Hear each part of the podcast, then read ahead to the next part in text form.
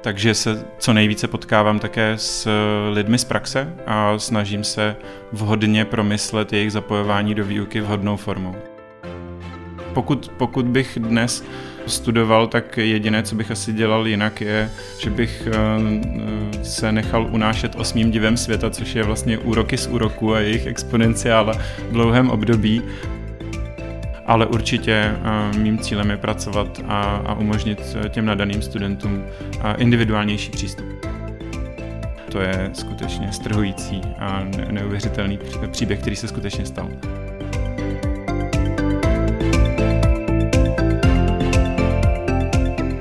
Není tomu tak dlouho, kdy v našem nahrávacím studiu seděl na místě hosta pan proděkan pro pedagogickou činnost Pavel Hnát.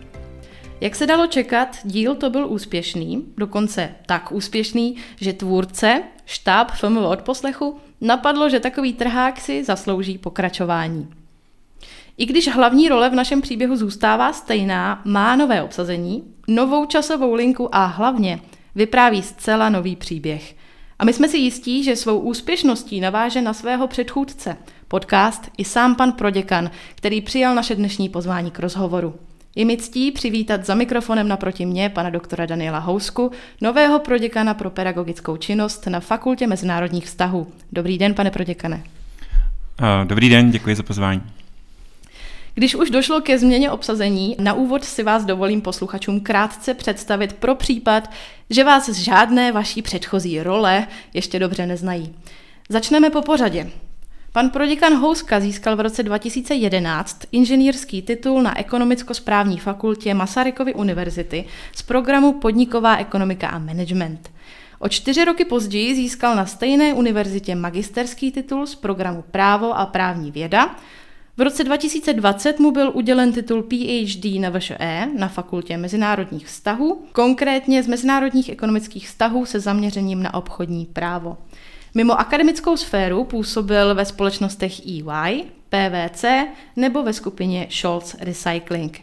Od roku 2021 se vrátil na akademickou půdu jako odborný asistent na VŠE na katedře podnikového a evropského práva a v roce 2022 se stal na FMV proděkanem pro pedagogickou činnost a nahradil tak na postu současného prorektora pana docenta Pavla Hnáta.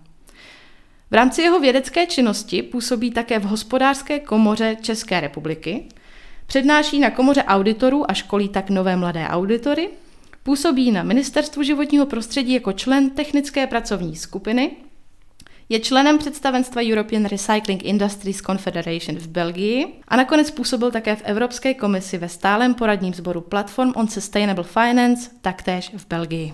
Než se pustíme do samotného příběhu rozhovoru, Hodilo by se ještě pro začátek představit roli proděkana, o které tu dnes bude hlavně řeč. To už ale s dovolením nechám na vás, pane proděkane. Nastínil byste nám prosím, jakou má proděkan pro pedagogickou činnost agendu? Tedy například, jaké procento vašeho času jednotlivé úkoly zabírají, abychom měli tak nějak představu o vašem pracovním dni. Tak děkuji Terezu za milé představení. Tady k té mojí agendě pro děkanské teda už zaznělo, že před rokem pan stávající prorektor, pan docent Hnát, to celkem obstojně popsal, si myslím. Takže ta TLDR verze mé agendy je, nebo plyne z pověření od pana děkana, to znamená zastupování podle paragrafu 48 až 69a zákona o vysokých školách pro ty posluchače, kteří nebudou mít přesnou představu, eh, co to obnáší, tak eh, snad jenom, že to jsou oblasti nebo části toho zákona, který si, eh, které se věnují studium, studium na vysoké škole a, a studentům. Takže tomu samozřejmě nejsem schopen celou agendu obsáhnout sám a mám tým lidí, se kterými na tom pracuji. Aspoň jste se nám ve vaší první odpovědi představili jako právník, jak jsem zmínila, že to máte také vystudováno vedle ekonomických věd. Každopádně dokázal byste nám aspoň schrnout nějaké dvě, tři, dva, tři hlavní body, které pro děkan pro pedagogickou činnost má na starosti hlavně? A, tak je to práce, protože jak už to plyne z toho názvu, pedagogická činnost obnáší a Vysoká škola ekonomická je hlavně tou školou, hlavně tou vzdělávací institucí, takže je to mm, vlastně mít na starost více než tři tisíce studentů, ať už v českých nebo cizojazyčných programech a nebo lépe řečeno zastřešovat uh, tu agendu, která se týká studentů stávajících, nejenom ale stávajících, ale i těch potenciálních, takže celkem dost eh, náplně věnuji i přípravě vlastně přijímacího řízení a setkávání se s uchazeči o studium, ať už jde o bakaláře nebo uh, magistra. A potom je to celá ta agenda směrem taky k eh, vyučujícím a k těm akademickým a neakademickým pracovníkům, kteří se pedagogikou také zaobírají. A v neposlední řadě jsou to vztahy s praxí, kde vlastně hm, vidíme velký potenciál, bylo to dáno i strategickým záměrem fakulty pro stávající období takže se co nejvíce potkávám také s lidmi z praxe a snažím se vhodně promyslet jejich zapojování do výuky vhodnou formou. Takže to jsou asi takové ty hlavní oblasti. Mám lehce návodnou otázku. Asi už předpokládám odpověď, protože jinak bychom se v dnešním podcastu moc neposunuli, ale přesto se zeptám. Předpokládám, že jste agendu po panu prorektorovi, teď už prorektorovi Pavlu Hnátovi, asi nepřebral tak, jak je a nehodláte s ní pokračovat jaksi nečině. A asi předpokládám, že během vašeho působení v této roli se budou dít nějaké změny. Návodná otázka. Prozradíte nám prosím nejprve, než se zeptám na nějaké konkrétní změny, které plánujete ve svém úřadu udělat, jak se k těmto změnám inspirujete? Případně, vím, že jste studoval na Masarykově univerzitě. Díváte se na to, jak eh, některé změny řeší okolní univerzity nebo instituce a inspirujete se jimi? Nebo zkrátka máte nějakou svoji představu a podle té se řídíte? No, ona ta alternativní realita, to znamená ta, ve které by pan prorektor hnát zůstal eh, na, na fakultě a pokračoval v roli proděkana, tak by se odehrávala si myslím celkem podobném duchu. To znamená, eh, fakulta by procházela celkem dramatickými změnami, které jsou taženy často externě, ale taky prostě z toho, že my sami identifikujeme potřebu studium a vztah vůbec a poskytování eh, vzdělávání vůči studentům proměňovat. Takže v tom si myslím, že ani snad ten rozdíl není. Ale jinak k vašemu dotazu, ano, ten benchmark, jako já to víceméně studenty učím teď v tom kurzu, který jsem měl na ESG reporting, tak, tak eh, ten benchmarking provádíme vlastně ve dvou aspektech. Jedna je, že se díváme na jiné univerzity, jak to dělají a snažíme se u nich inspirovat, to je přirozená agenda v té mojí roli. A potom se díváme i na ty eh, best practices, to znamená příklady dobré praxe a mm, tam, myslím si, ten nejsilnější faktor, který nás motivuje a pohání dopředu, tak jsou mezinárodní akreditace, ať už ty, kterými disponujeme, anebo ty, o které usilujeme. Takže to je celkem přirozené a máte pravdu, že strategicky to řídí tu moji agendu do velké míry. Když jste nastoupil do funkce pro děkana, viděl jste nějakou změnu, která ve vašich očích, lidově řečeno, hořela, byla opravdu nutná a vy jste věděl, že to bude ta změna, které se budete věnovat vlastně úplně nejdřív? No, to bych snad ani neřekl, protože uh, mám pořád takový dojem po těch eh, několika měsících ve funkci, eh, že fakulta je na celkem velmi dobré cestě, takže se profiluje jako dynamická fakulta a, a těch změn realizujeme poměrně hodně, což asi zažívají i studenti, ale vždycky je to vedeno dobrým úmyslem. Takže v, tom, v tomto ohledu ne, spíš bych řekl, že je to navazování prostě na, na, ty, na ty rozdělané projekty, které eh, díky tomu, jak mají obrovsky dlouhou setrvačnost, protože jsme prostě velká instituce, tak, eh, tak v nich se snažím pokračovat. A samozřejmě některé nové zahajuju, ale ty byly už tak jako tak víceméně v pipeline připravené, takže z těch jako nějakých mm, priorit, tak to samozřejmě si každá osoba definuje na téhle roli svoje a já mám taky nějaké svoje, ale, ale jinak je ta agenda víceméně, si myslím, daná. A je to tím, že, že pedagogika je prostě operativa, která běží od pondělí do pátku minimálně. Máme vlastně i kombinovaný program jako jediná fakulta z celé VŠE, takže, takže tady běží i o víkendu a ta náplně tím vlastně daná. Já vás chytnu za slovíčko. Na začátku odpovědi jste řekl, že fakulta je na dobré cestě. A já se zeptám, kam?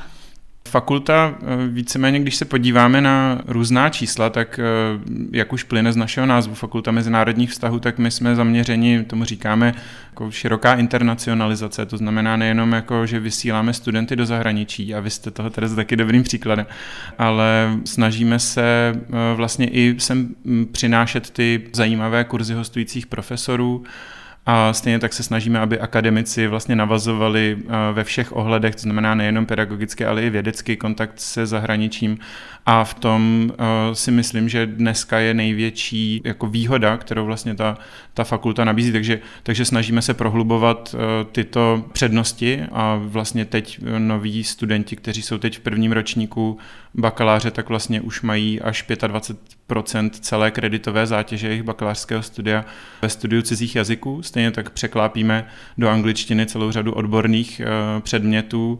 Na magistru je to úplně stejně, takže v tom si myslím, že spočívá naše velká přednost. Máte od studentů právě na tyto změny, které se jich přímo dotýkají, tedy změny v rozvrhu a, a v akreditacích a podobně, máte na to nějakou zpětnou vazbu, pozitivní, negativní? Případně pracujete se zpětnými vazbami od studentů, ale i od profesorů nebo zaměstnanců FMV?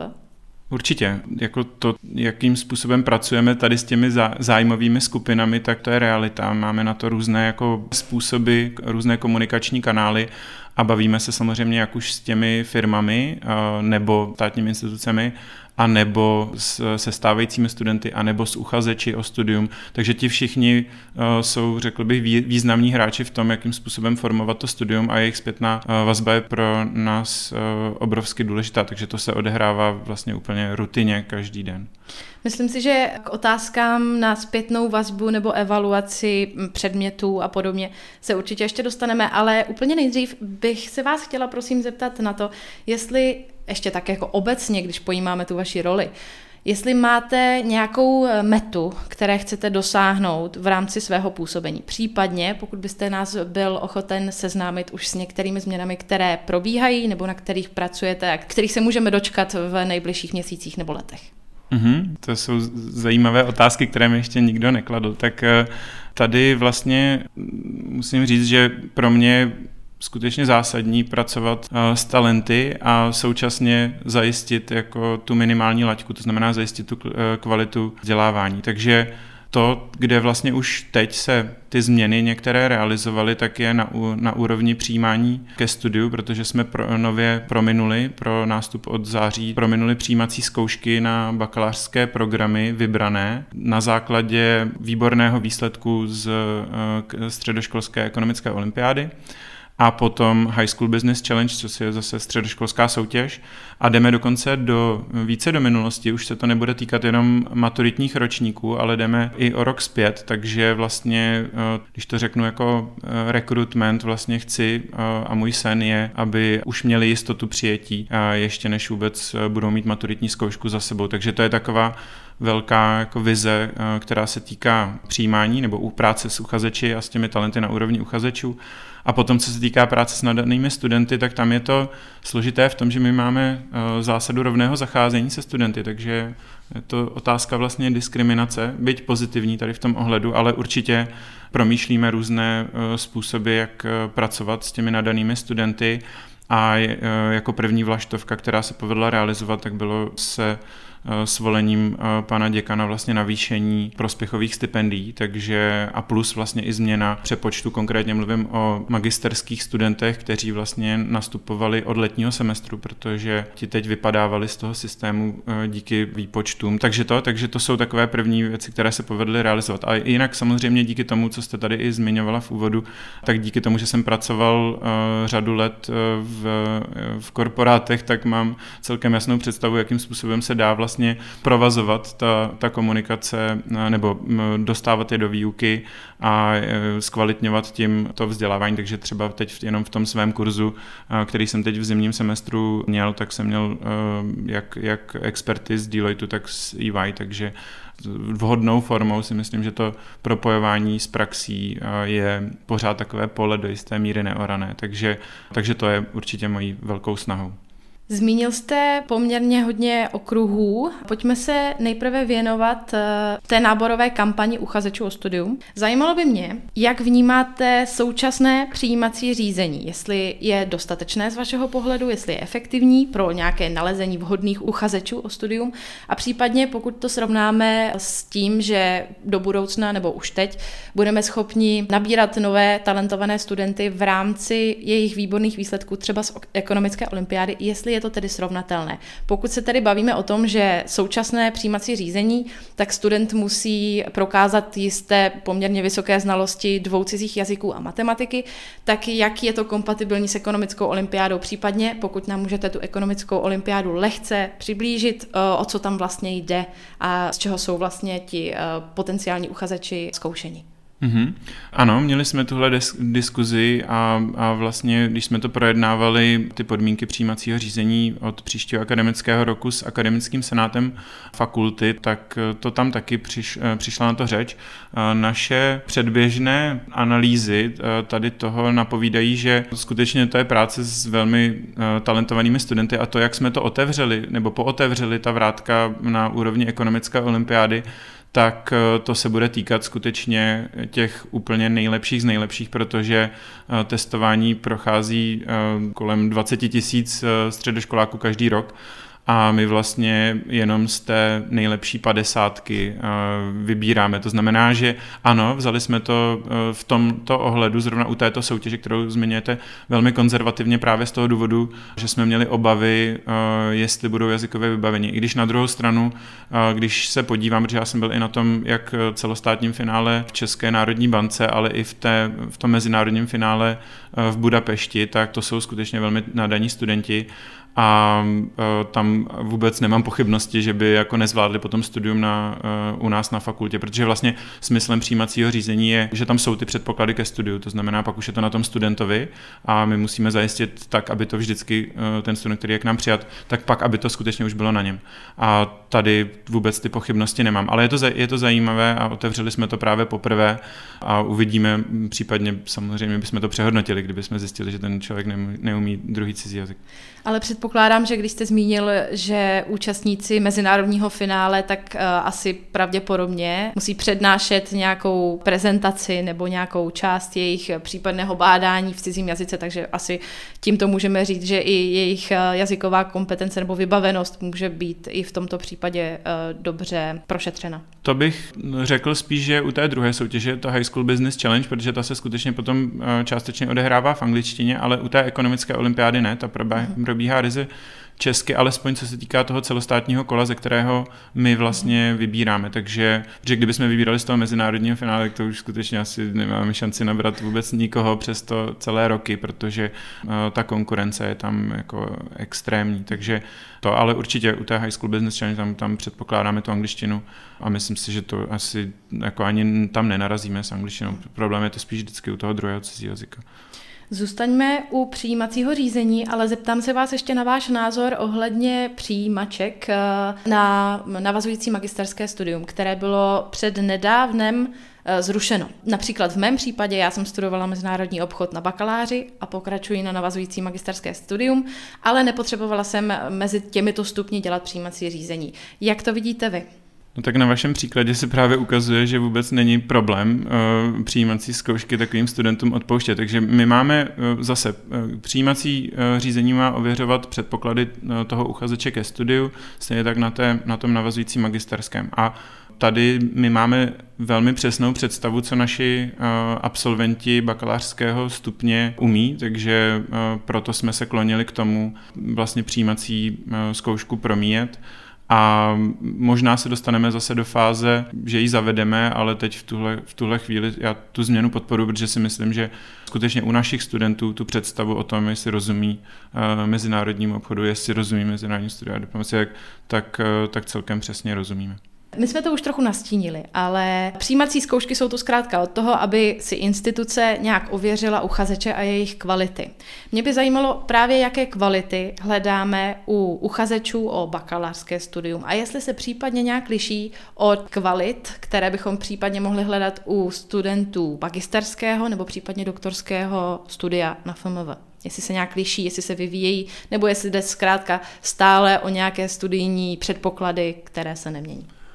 Tak určitě je potřeba to rozdělit na ty, na ty stupně bakalář, magistr versus doktor, protože, protože na tom doktorském stupni tam už se díváte skutečně na úplně jiné kvalitativní předpoklady toho studenta a to je primárně zvídavost a nějaká vlastní jako disciplína, protože tam jako vás nikdo už jako nenutí pracovat a, a vlastně i to téma je tak special, specializované, tak specifické, že těžko vlastně i si o něm s kolegy povídat. Takže, takže, to, takže to bych úplně jako oddělil. Ale co se týká bakalářského a magisterského stupně, tak tam si myslím, že kvalitativně rozdíl není.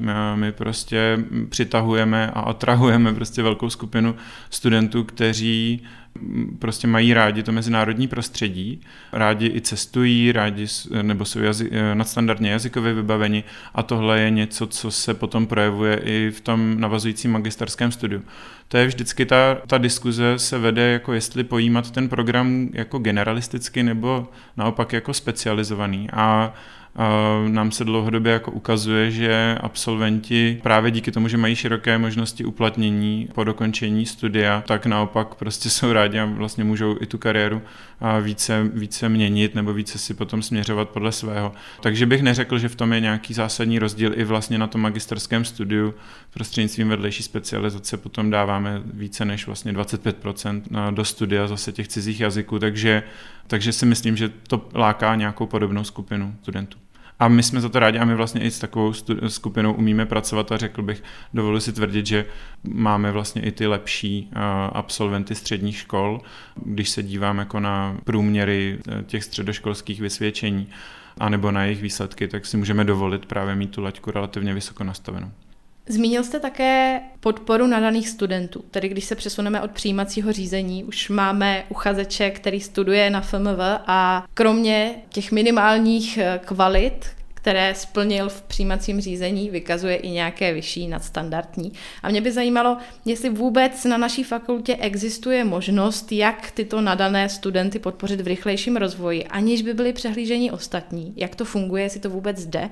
Eh, předpokládám, že to jde, když jste to zmínil eh, už eh, před chvílí, ale zajímalo by mě jak a případně jak časté to je.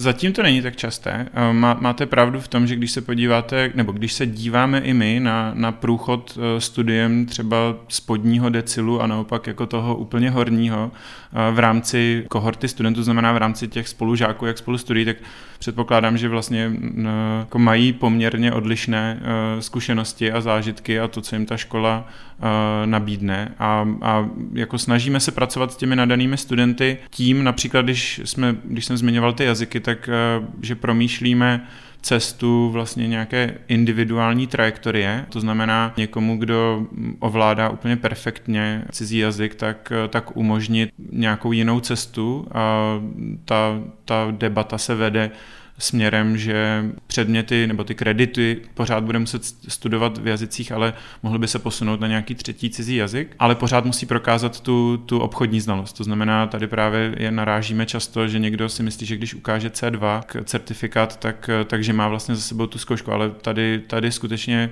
řešíme individuální přístup a, a nějaké, a nějaké možnosti přeskoušení toho studenta. Určitě není smyslem prostě a asi kvalitu výuky to jako i vlastně nějak neohrožuje ohrožuje, když takového studenta vyřadíme eh, z toho rutinního programu. No a jinak to, kde se odehrává často podpora, tak je, tak je prostřednictvím eh, studentských spolků.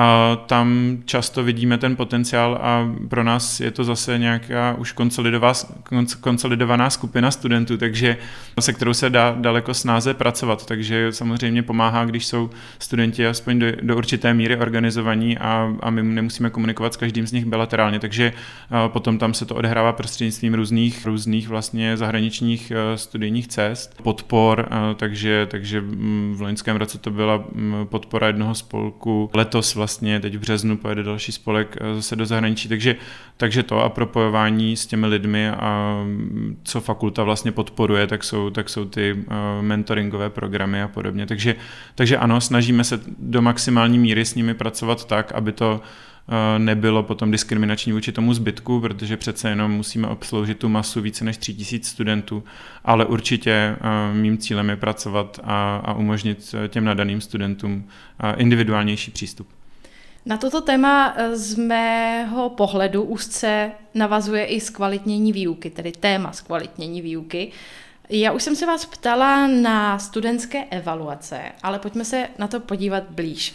Eh, mě jako zástupkyni studentů by taky zajímalo, když eh, vyplňujeme, tedy mluvím za mě i za ostatní studenty, když vyplňujeme na konci semestru studentské evaluace, jaký vliv mají na rozhodování o případných změnách předmětů, tedy jinak řečeno, kolik stížností nebo požadavků stejného typu se musí v evaluacích objevit, aby se přestali brát jako nějaké subjektivní přání jednoho studenta. Případně dokázal byste uvést eh, příklad nějaké změny, která už vzešla ze studentských evaluací? Ano, eh, krátká odpověď je, je ano. Eh, studentské evaluace já považuji za zásadní zdroj informací a vlastně hned poprvé, kdy jsem měl tu možnost vyhodnotit letní semestr, protože já jsem nastupoval do funkce loni vlastně v průběhu, kdy kulminoval ten akademický rok, tak, eh, tak jakmile, jakmile byly pozbírány ty studentské evaluace, tak jsem měl eh, schůzky jednotlivě s každým vedoucím nebo vedoucí katedry a bavili jsme se o tom. Pro mě je to jak otázka těch pozitivních momentů, protože třeba někde zjistíme, že se něco výrazně posunulo nahor, nahoru, nebo uh, některý uh, z učitelů se uh, stal pedagogem roku, nebo jeden z nejoblíbenějších ten jeho kurs, takže, takže je to jak uh, zajistit vlastně možnost rozlévání toho, té zkušenosti potom dál, uh, ať už v rámci katedry nebo mezi katedrálně, kde si myslím, že může fungovat celkem zajímavá výměna informací tohoto druhu. No a potom na úrovni učitelů anebo garantů těch, těch kurzů, tak, tak to je úplně to stejné. To znamená, zase prostě se bavíme o tom, proč k tomu dochází, jaký je ten trend eh, toho vyučujícího. Spíše to teda, nebo alespoň já nemám šanci na, na úrovni stovek eh, jak vyučujících, tak kurzu v každém semestru jít do detailů, že bych si pročítal eh, jednotlivé zprávy, to znamená komentáře, ale, ale když to je potřeba, to znamená, když už jdeme do toho detailu a neschodujeme se třeba s vedoucím katedry na tom, proč tam jsou takové výsledky, tak se, tak se samozřejmě tím taky inspirujeme za mě, když eh, vlastně se dívám na ty evaluace, tak my máme čtyři osy, eh, na které toho vyučujícího studenti hodnotí a to je vlastně ochota, připravenost, odbornost a srozumitelnost. A já prostě se stojím za tím, že minimálně na úrovni tě ochoty, připravenosti a odbornosti by ten vyučující prostě měl mít vždycky vysoké hodnocení a kde může to hodnocení kolísat, tak je srozumitelnost, protože chápu, že ne eh, veškeré koncepty jde jednoduše vysvětlovat, ale s tím se dá taky nějak pracovat a takže já považuji prostě takové ty, eh, jak se říká, nízkovisící ovoce, tak, tak skutečně ochota, připravenost, odbornost z těch čtyř os vlastně tři celkem, eh, nebo měly by být celkem jednoduché, protože všichni ty vyučující studovali na vysoké škole, takže mají tu zkušenost a minimálně bakalář, jak na bakalářském, tak magisterském stupni by měli být schopni ty informace předávat. Takže potom k jakým změnám to vede? No tak eh, ano, změny to, potom to vede ke změnám, některé nejsou tak populární, to znamená výměna garanta nebo úplně e, odstavení e, toho vyučujícího, ale na druhou stranu, když se dívá, dívám na medi, medián těch evaluací, e, tak ten, je, ten se pohybuje hodně vysoko, to znamená, že průměrný zážitek studenta doufám je, je ve skrze pozitivní s našimi vyučujícími a je to skutečně, oni do toho vynakládají často vysoké, jako to je vlastně plné nasazení, prostě, že tím často žijí a potom tam, kde, tam, kde je to na úrovni předmětů, tak, tak tam potom děláme uh, změny, případně diskutujeme změny vůbec uh, vlastně, jak se přezdívá předmětu Finteo, tak, tak ten jsme třeba úplně vyřadili, uh, takže, takže letošní uh, první ročníky bakalářského studia tak už ho vůbec to nezažijí, takže Stejně tak se bavíme o výuce těch předmětů, jako je matematika, statistika, protože nám jde o to aby student byl schopen aplikovat uh, ty kvantitativní metody, ať už uh, v závěrečné práci, nebo v průběhu studia, nebo uh, když bude to studium, nebo po absolvování studia. Takže ano, jako když se vrátím k tomu dotazu, tak evaluace jsou zcela zásadním zdrojem informací a v té agregované podobě mají daleko větší váhu než jednotlivý, samozřejmě jednotlivá, i byť třeba i věcná kritika, ale i ta je cena a, a, a to a, a jsme za ní, nebo minimálně já jsem za ní hrozně rád. Zeptám se, jak často dochází k té nemilé záležitosti, že kvůli evaluacím a kvůli tomu, že nějaký vyučující nebo případně předmět dosáhl špatných výsledků, tak je zapotřebí ho vyměnit, vyměnit garanta, vyměnit vyučujícího. Jak často se to stává?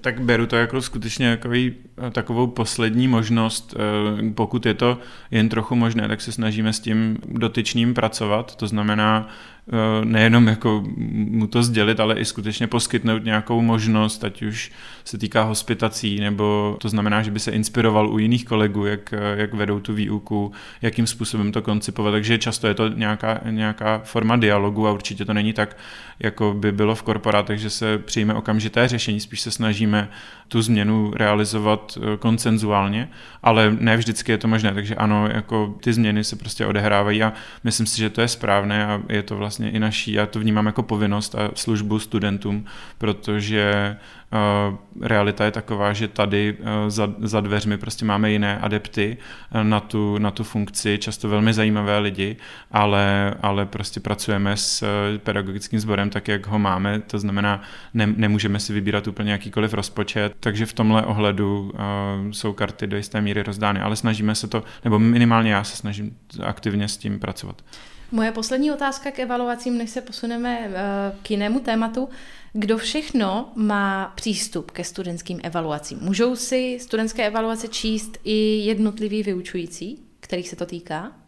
No, minimálně jste narazila na velmi zajímavou otázku a to je uh, veřejnost vůbec těch uh, studentských evaluací. Já jsem zastánce toho, že ty evaluace by měly být zcela veřejné, to znamená, že nejenom, že vám budeme ukazovat to nejlepší, ale, ale samozřejmě vám chceme ukazovat uh, tu realitu tak, jak je aby to byla veřejně dostupná informace, takže studenti to sam, samozřejmě sdělí do jisté míry, ale jako nevidím vůbec důvodu v tom nějak eh, tohle to nezveřejnit, takže v tuhle chvíli ano, je to otevřeno jenom vyučujícím, Teď jste mě dostala, nejsem si jistý, jestli všichni vyučující, ale předpokládám ano, že všichni vyučující do toho přístup mají. A nejčastěji potom s tím samozřejmě pracují vedoucí kateder a garanti těch programů, ale a, a potom vedení uh, fakulty, ale za mě by asi prospělo vlastně i motivačně, kdyby do toho viděli i studenti, ale je to, je to citlivé téma samozřejmě ukazovat i ty, i ty předměty a vyučující na chvostu. Doteď jsme se bavili o zkvalitnění výuky v rámci jednotlivých předmětů. Zajímalo by mě ale, jestli probíhají nějaké změny, i co se týče zkvalitňování celých programů, studijních programů, které na fakultě nabízíme probíhají celkem, bych řekl, intenzivně. Teď to, co je asi nejvíc na, na stole teď v tuhle chvíli, tak je zcela nová akreditace programu uh, Turismus a Hospitality Management, a, a to jak na bakalářském, tak magisterském stupni. To znamená, že případě, že letos uh, v letním semestru úspěšně akreditujeme tyto dva nové programy, tak v tu chvíli od září budeme přijímat už nikoli studenty na program cestovní ruch, ale, ale na turismus a hospitality management. To znamená, tam jsme se skutečně chopili příležitosti v souvislosti s dobíhající akreditací a udělali jsme to úplně ponovu a vlastně loni nastoupil vedoucí katedry, který k prvnímu listopadu definoval právě v rozhovoru se studentský, s jedním ze studentských spolků svoje priority, takže v tom lze asi odkázat na něj a na spolek Kufr, ale mm, ano, a těch změn potom v těch stávajících akreditacích probíhá taky celá řada.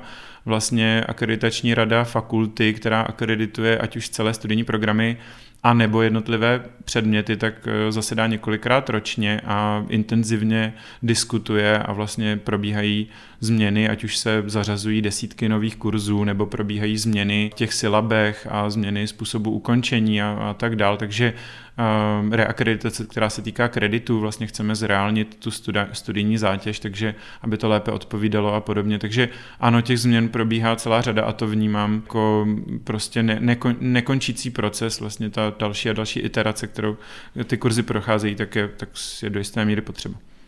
Pokud zůstaneme ještě chvíli u uh, nové akreditace cestovního ruchu, který už se tady nebude jmenovat cestovní ruch, mám provokativní uh, otázku, nebo možná bude tak znít, ale uh, jenom proto, že se chci zeptat na konkrétní změny v tom cestovním ruchu. Zajímá mě, jestli jde o jen pouhou změnu názvu a získání nové akreditace, nebo co vlastně způsobilo, že se bude celý ten studijní program předělávat a v čem bude tkvít hlavní změna?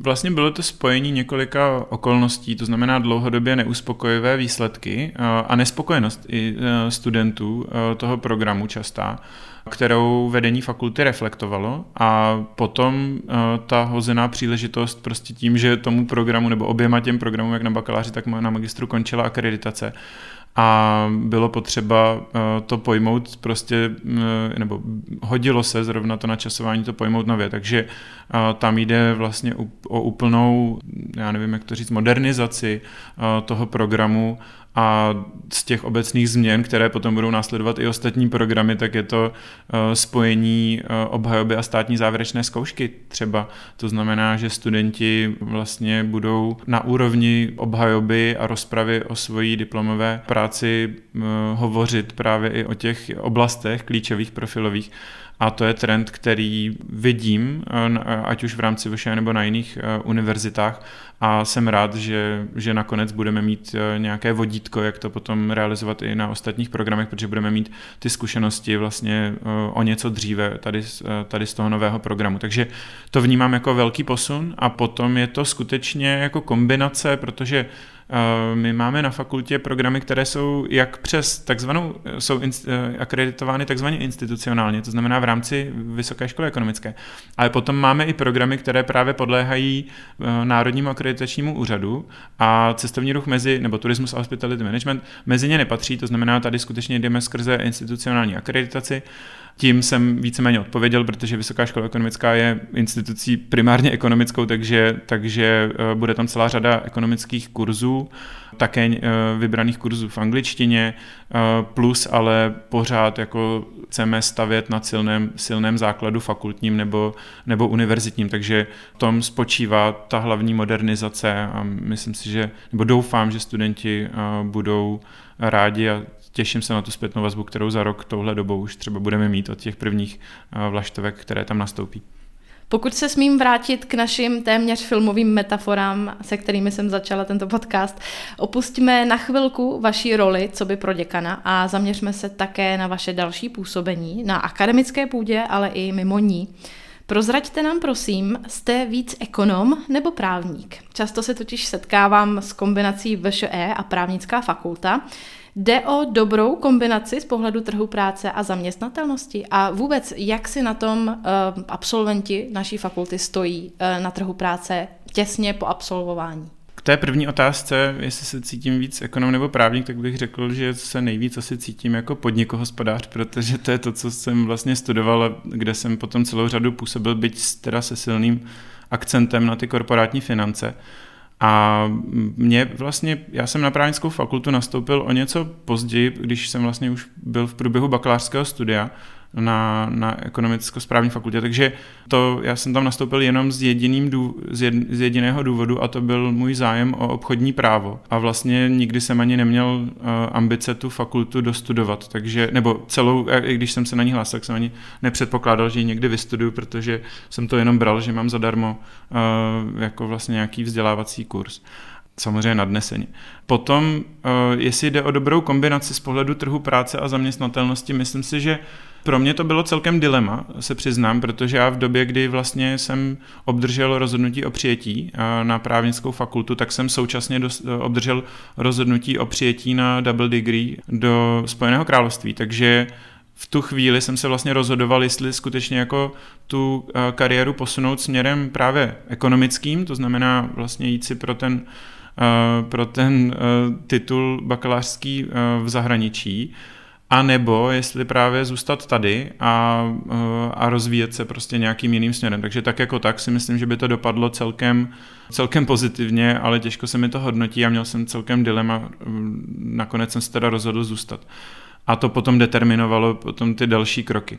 A jestli jde o dobrou kombinaci, ona je často uh, jako využívána, ale uh, já se s tím taky relativně setkávám, ale ne, nedovedu říct, jestli je potřeba pět let studovat uh, obecný program zaměřený na, na české právo a zrovna pro studenty fakulty mezinárodních vztahů bych si dovolil tvrdit, že je to zásadní nevýhoda, protože potom nemůžete vykonávat tu práci ani na Slovensku, uh, protože prostě neznáte ani jeden předpis z té země, na tož pak v zahraničí. Takže si myslím, že v tom je to celkem jako zásadní rozhodnutí, protože to de- bude determinovat uh, další kroky uh, v té kariéře a taky to tak je, protože potom, když se někdo stane buď advokátem nebo soudcem tady, tak, tak vlastně vynaložil tolik úsilí a tolik tisíc hodin, že, že už prostě tady zůstane a má málo kdy přesílí někam dál. Takže asi určitě je to zajímavé, ale stejně tak je asi zajímavá celá řada jiných oblastí, a kterými se může ten student profilovat. Moje vlastně ambice byla dělat něco navíc. Já jsem prostě to bral tak, že když se podívám do třídy na spolužáky, tak prostě abych uměl o trochu něco navíc, protože kdo dělá o trošku něco navíc, tak prostě potom ho to v tom dlouhém období někam posune. No a k poslednímu dotazu, který se týká absolventů naší fakulty, tak tam um, jako je mi velkou radostí a vlastně celého vedení, že vůbec o nějaké nezaměstnanosti absolventů nejde ani hovořit a a vlastně nechci tady říkat přesná čísla, protože mi to přijde až, až neuvěřitelné a, a nechci tady se chvástat za fakultu, ale, ale ano, vidíme tam jako často raketový uh, růst uh, našich absolventů v té jejich kariéře, takže nevíme, do jaké míry to způsobujeme my a do jaké míry prostě je to tím, že fakulta atrahuje skutečně celou řadu velmi uh, šikovných a, ambiciozních studentů, ale, ale jsme za to hrozně rádi. A co se týká potom nějakého dalšího jejich rozvoje, tak tam se snažíme o zapojování, eh, nebo pracujeme nyní na, na něco, čemu se říká microcredentials a, a to jsou nějaké potom specializované kurzy, to znamená budoucnost té mojí pedagogické agendy vidím v tomhle ohledu, co se týká práce s absolventy v tom smyslu, že samozřejmě ty kompetence, které si člověk osvojí u nás na fakultě, nezůstanou až do důchodu a je potřeba je eh, průběžně inovovat anebo se vlastně rekvalifikovat i v rámci těch pracovních pozic, takže, eh, takže pracujeme na nabídce kurzů, které potom budou nabízeny eh, absolventům, ať už naší fakulty nebo jiných fakult a mm, tam skutečně jde o nějaké osvojení si eh, konkrétní kompetence, která toho absolventa může potom zajímat nebo může být zajímavá na trhu práce a tomu se snažíme jít, jít nějak naproti. Vzhledem eh, ke svým dosavadním pracovním zkušenostem můžete asi porovnat lépe než mnoho z nás eh, hlavní přínosy práce v korporátech nebo v biznisu a naproti tomu v akademické sféře. Mě by zajímalo, co je podle vás hlavním benefitem obou těchto pracovních oblastí a případně, pokud byste měl nějaký zážitek právě z biznisu, která vaše pozice vás nejvíc posunula nebo vám dala nejvíc zabrat, lidově řečeno, která vás nejvíc eh, zkrátka vyformovala? No, my, myslím si, ten, ta debata vždycky mezi eh, korporátem a akademickým prostředím, tak, eh, tak ty, ty rozdíly si myslím, že jsou celkem patrné. Pro mě když jsem nastoupil do té role, tak bylo celkem překvapující, jako jaká je ta organizace nebo ta, eh, ta vše, nebo fakulta zvyklá na koncenzuální způsob vlastně rozhodování a velmi pozvol, eh, eh, realizaci těch změn spíše pozvolným způsobem, protože jsem samozřejmě byl vždycky zvyklý na, na tu hierarchii a věci se řešily na meetingu a prostě se vyřešily a nějak se o tom moc nedebatovalo a, a jelo se dál. Takže to pro mě byl celkem šok, ale jinak, jinak jinak co se týká pracovní náplně, tak, eh, tak eh, je pravda, za to jsou všichni akademiční pracovníci, kteří vlastně se věnují eh, vysokému školství, tak, tak, tak jsou vděční za tu svobodu obrovskou, kterou to nabízí. Jako, jako myslím si, že i víc tam rezonuje ta role toho poslání, právě protože vidíme potom na těch promocích,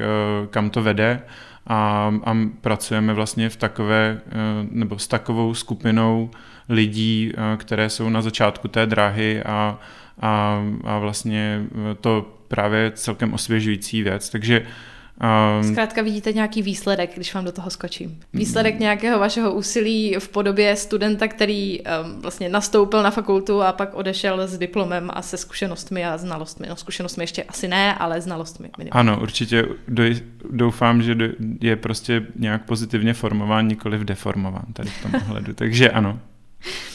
Ze svých praktických zkušeností z biznesu, ale jistě čerpáte i ve výuce eh, v rámci nové vedlejší specializace Compliance, Risk and Governance. Představíte nám prosím krátce specializaci, například které předměty se v jejím rámci vyučují a, tak dále? Tady je potřeba nejdříve vyzdvihnout, že to je primární aktivita uh, jiných osob nežli uh, mé, byť tam v té vedlejší specializaci učím, tak, tak za ní stojí kolegyně Lucka Andrejsová, která vlastně tam vede dva kurzy, jak na Enterprise Risk Management a tak na Compliance a Business Ethics. A potom je to kolega Honza Klouda, který působí mimo jiné jako člen představenstva Vodafone a českého a potom v asociaci kritické infrastruktury, doufám, že to říkám dobře.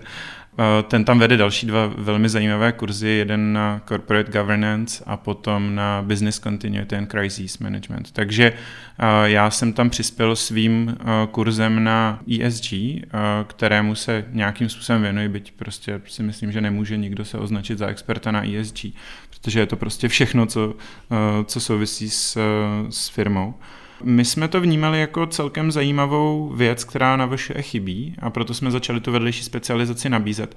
A současně, to znamená, byla tady poptávka ze strany uh, praxe a současně jsme viděli, že jsme schopni, nebo jsme byli dojmu, že jsme schopni to obsloužit a že jsme schopni to pedagogicky vést, takže jako jsme rádi, že teď už máme první studenty, kteří mají za sebou nebo do, budou dokončovat teď v letním semestru celou tu vedlejší specializaci a Eh, spustilo to obrovský zájem eh, ze strany praxe, eh, protože mě vlastně ve chvíli, kdy ten kurz já jsem akreditoval a šel, šel do světa, kdy jsem ani nevěděl, že byl někde zveřejněn, tak už, tak už přišel e-mail od Deloitte, že chtějí spolupracovat a potom se mi povedlo tam zapojit do toho i více expertů z praxe a, a takže na tom vidíme, že je obrovský zájem vlastně um, o, nějaký, o nějakou profilaci tímhle směrem takže uvidíme, jak se té specializaci bude dařit do budoucna. Celou ji nabízíme v angličtině, tam celá řada potom studentů z celé, eh, z celé Evropy typicky, takže já vlastně i v tom kurzu jsem vlastně většinu studentů od, od, odučil zahraničních a myslím, že to dál pomáhá potom budovat eh, ty, ty týmy celkem pestré a, a byli tam opravdu velmi zapálení studenti, takže si to nemůžeme vynachválit. Jenom ještě poslední zmínka pro posluchače, kteří například ještě nevědí, co podobná vedlejší specializace obnáší. Na jakých pracovních pozicích se absolventi této vedlejší specializace můžou uplatnit? Jak tedy zní jejich náplň práce? Co je to, co vlastně ta praxe požadovala, ale naši studenti fakulty ještě jako neměli osvojené ze školy? Speciálně ta, ta specializace um, asi míří na, když už to jako ten název corporate governance do češtiny se dá překládat celkem nepůvabně jako řízení a zpráva obchodních korporací a to prostě míří na celou řadu jako manažerských rolí a compliance je vlastně taky souladnost s interními předpisy nebo s, eh, se zákonem nebo jinými právními předpisy, ale dovolím si tvrdit, že je to primárně o nastavení procesů a v tom je ta práce velmi zajímavá. Takže eh, vlastně dneska, když se podíváte na eh, průměrnou firmu, tak je více tažena právními povinnosti, které jí plynou z toho, k čemu se dobrovolně přihlásila, buď že podepsala nějaký memorandum, anebo vůbec ze smluvních vztahů. A potom to minimum, eh, které eh, klade zákon, tak to často prostě ty nejlepší firmy stejně překonávají. Takže, takže compliance vlastně není o tom znát právní řád, ale spíše eh, znát to, k čemu se ta firma sama zavázala a k čemu je vůbec tažená v rámci skupiny od mateřské společnosti a podobně. Ale je to celá řada pozic napříč, napříč prostě biznesem, takže v tom je to zajímavé. Eh, za dobu, co nahráváme tento podcast, jsme pravděpodobně ještě nevydali díl, co já si tak vzpomínám, ve kterém bychom se hostů neptali na jejich zahraniční zkušenosti. A konec konců jsme na Fakultě mezinárodních vztahů. A tak není divu, že i naši FMV hosté už nazbírali nejednu zkušenost v zahraničí. Jak jste na tom vy? I já si myslím, že jako kdo dneska asi necestuje, že ona ta země je tak malá, že když z Prahy vyjedete, tak jste během dvou hodin asi ve, tři, ve třech různých cizích zemích, takže, takže uh, asi hlavně moje cesty se odehrávají po Evropě. Ale, ale když si vzpomenu na nějaký z těch zajímavých zážitků, tak pro mě, byť to teda bylo velmi stresující a náročné, tak pro mě to bylo vystupování na, na konferenci, která se týkala právě eh, udržitelného financování a cirkulární ekonomiky na pozvání Evropské komise a to byla vlastně G20 uh, Environment uh, v Tokiu. Takže vůbec vidět Japonsko a, a vidět noční Tokio a, a účastnit se takové schůzky, tak to bylo, to bylo celkem zajímavé, ale z toho cestování, když si uh, vybavím, tak, uh, tak co mi opravdu utkvělo, v hlavě, tak, tak je to celá řada míst, ale, ale hlavně i těch zážitků z cest, jako je prostě sledování východu slunce na různých destinacích po světě, ať už je to u moře nebo, nebo v letadle, takže, takže ano, na to mám celou řadu vzpomínek, ale nejčastěji, bohužel, moje cesty se teď odehrávají spíše do Bruselu a zpět, takže to, to není zase tak závidění hodné. Kde je východ slunce nejhezčí? Když zůstanu u Tokia, tak asi to byl východ slunce nad Sibiří, na cestě Mnichov Tokio. To skutečně eh, pozoruhodný moment a, a to jako sice mě mrzelo, že jsem ne, nespal, ale na, na druhou stranu alespoň to, to mělo přinášelo jiné benefity. Ano. A když, eh, když se podíváte na svůj cestovní itinerář, tak většinou cestujete za poznáníma nebo jde o pracovní záležitosti? Teď určitě mm, jsou to ať už eh, eh, učitelské Erasmy, kterých jsem se účastnil, anebo nebo pracovní cesty. No. Naprostá, většina, naprostá většina cest. Když se podívám na poslední roky, tak se, tak se skutečně odehrávala tímhle směrem. Ale tak cestování jako cestování. Člověk poznává i tak. Je to tak. Každopádně, pokud se ve vašem nabitém programu přeci jen najde volný čas, trávíte ho nějakou svou oblíbenou aktivitou, rád čtete, sportujete? Tady asi jako většina vyučujících, co jsem měl možnost eh, poslouchat vaše podcasty, tak eh, asi bych zmínil ty, ta běžná, to znamená divadlo, čtení. A z těch možná zajímavějších, co můžu přiblížit eh, posluchačům, tak je imerzivní divadlo, což jsem zjistil, že spoustu lidí vůbec nezná, kde vlastně ne. pomalu ani nevíte, jestli, jestli osoba vedle vás je herec nebo divák, to znamená, no. odehrává se to skutečně v takových zajímavých kulisách a vlastně nevíte, na čem pořádně jste. A z těch tady, jestli můžu udělat reklamu, tak, tak bych přímo doporučil divadelný spolek Pomezí, protože to, co jsem viděl, což byl Dům v Jabloních a musí se žít, tak tato představení jsou skutečně parádní. Potom ty běžné jako usual suspects, tak Davidské divadlo, teď jsem z poslední doby viděl Eleganci molekuly a neuvěřitelný příběh profesora Holého. A co mě hodně vzalo, je vlastně dojmulo na základě toho, že jsem nejdřív četl to třísvazkové dílo korespondence Voskovec Verich a potom to vyšlo i dramatizovaně v, divadlo, v divadle na, zábra, na zábradlí, tak to považuji taky za jednu z nejlepších eh, věcí jako nadčasově.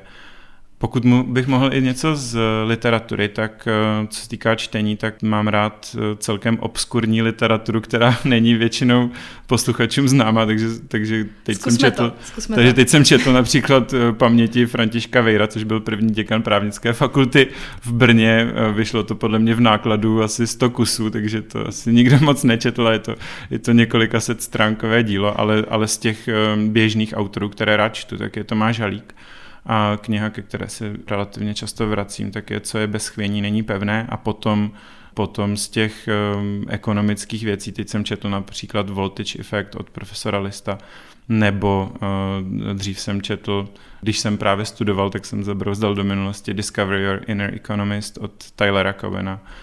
A z těch, z té možná beletrie, um, tak, tak to, tak bych doporučil Boys in the Boat, což je vlastně takový podmanivý příběh eh, dřevorubců a farmářů, jak vyhráli olympiádu v roce 1936 na osmi veslici. To je strhující a neuvěřitelný příběh, který se skutečně stal. Úplně nejvíc bych řekl, že čtu o knihách, to znamená, že mám předplatné New York Review of Books, protože jednou, když jsem četl editoriál Erika Taberyho v Respektu, tak on řekl, že tohle je jeho oblíbený časopis a v tu chvíli, v tu chvíli to vedlo vlastně až tak daleko, že jsem přestal, nebo chvíli jsem měl předplatné obou časopisů a potom jsem přestal předplácet Respekt, protože už jsem to prostě nestíhal číst. Ale to jsou skutečně jako mimořádné analýzy, takové jako jak by se dneska řeklo, director's cut, protože to je třeba na pěti stranách víceméně mimochodem s, uh, recenzováno několik knih, ale zasazeny do, do, aktuálního kontextu.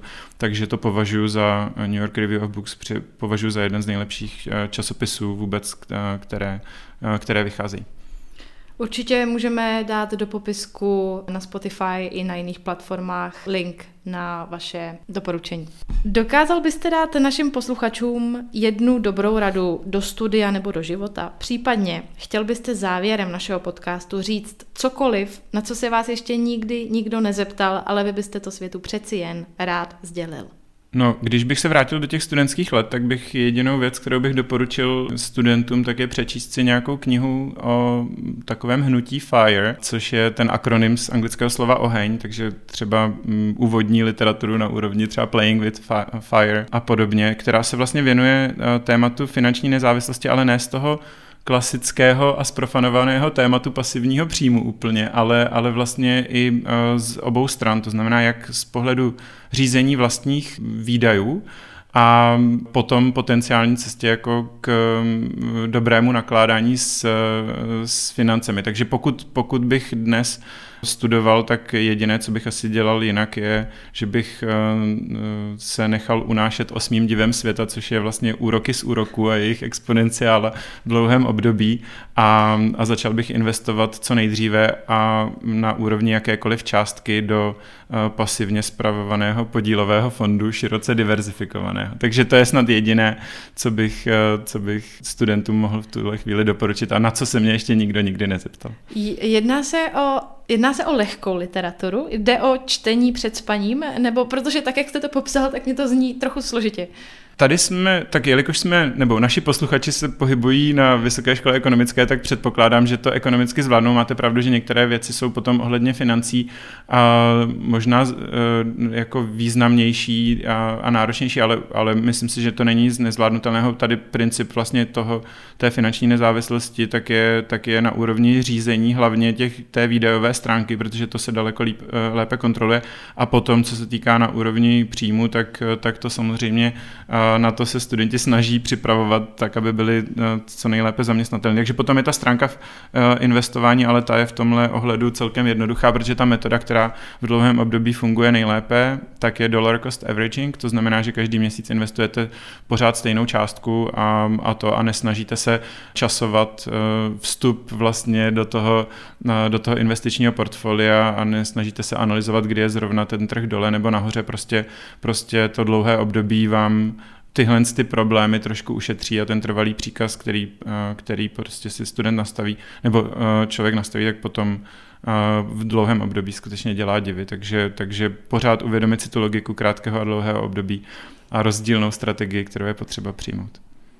S touto myšlenkou jsme došli až na konec dnešního rozhovoru. Naštěstí ale ne na konec příběhu nového pana proděkana. Ten je teprve na začátku.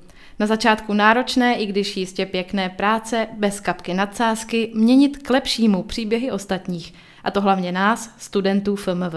Za to i za účast v dnešním podcastu vám, pane proděkane, děkujeme a do budoucna vám přejeme mnoho úspěchů ve vaší nové roli i mimo ní. Moc děkuji za pozvání eh, do podcastu a vážím si toho i toho, že jste Terezo našla čas eh, jenom několik málo dní před eh, vaším odletem do Mexika a přeji vám hodně štěstí v zahraničí. Já díky. A vám, milí posluchači, jako vždy děkujeme za přízeň, díky které jsme to spolu dotáhli už do sedmé série FMV od poslechu. Do sedmého pololetí na Spotify, do sedmého semestru na Google, Apple podcastech a Anchoru. A ať to sedmičkou neskončí, i když je prý šťastná, naslyšenou příště.